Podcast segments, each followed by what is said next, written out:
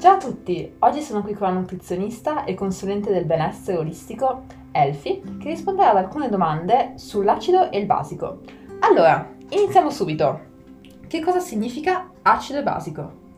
Allora, acido e basico sono due componenti della biochimica del nostro corpo. Non è bene, non è buono né l'uno né l'altro, si, passa, si parte sempre dal presupposto che devono essere in equilibrio tra di loro. Certe parti o liquidi del nostro corpo devono avere un pH acido e qualcuno deve avere un pH alcalino.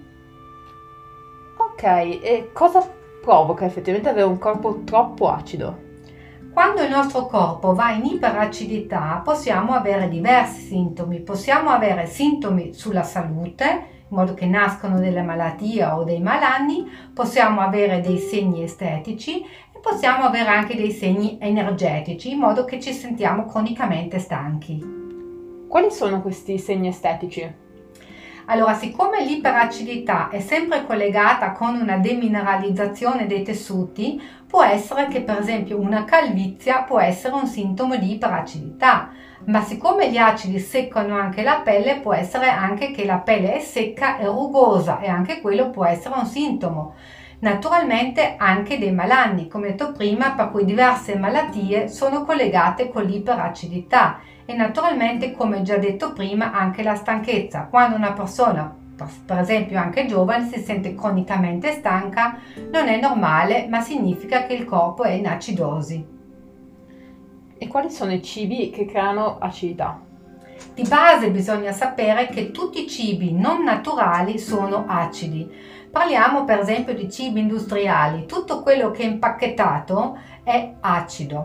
Naturalmente anche tutti i cibi che contengono zuccheri o farine industriali e naturalmente anche tutte le proteine animali sono acide. Però attenzione, bisogna anche dire che ci sono cibi acidificanti sani. Se parliamo per esempio che un legume è acidificante ma ha tante proprietà benefiche per il nostro corpo, in verità, come detto prima, il termine corretto non è acido ma acidificante perché un cibo dopo la metabolizzazione rilascia degli acidi come scarti metabolici nel nostro corpo. Però se parliamo per esempio di un cibo acidificante sano come un legume, rilascia pochi acidi ma rilascia anche tante sostanze buone per il nostro corpo, che per esempio dei cibi industriali o proteine animali non si può dire. E se parliamo allora di cibi basici, quali, quali possono essere questi cibi? Allora, anche lì la regola è abbastanza semplice. Tutti i cibi naturali sono alcalinizzanti e si parla naturalmente di frutta e verdura di stagione possibilmente biologica, si parla di erbe, di funghi, di semi, si parla di, tutti, di patate. Tutti i cibi naturali non trattati sono alcalinizzanti. Consigli quindi una dieta prevalentemente vegana?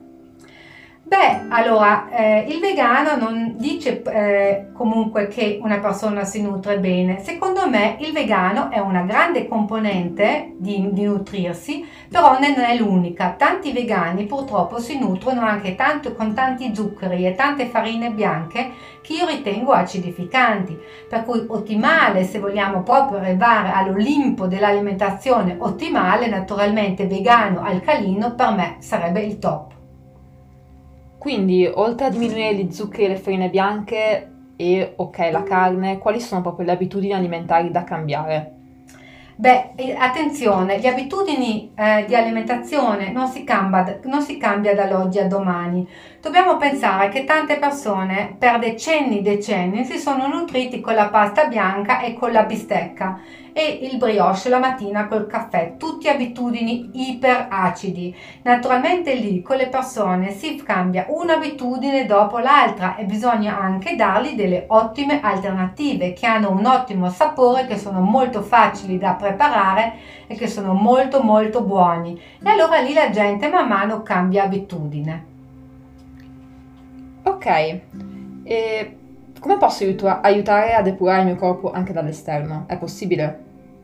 Beh, depurare il corpo nella mia filosofia ha di base un grandissimo ruolo perché se pensiamo che tanti anni o decenni ci siamo intossicati, l'alimentazione alcalina non basta. Lì sicuramente sarebbe ottimale espellere anche le scorie metaboliche del passato per liberare il corpo e farlo proprio riprendere.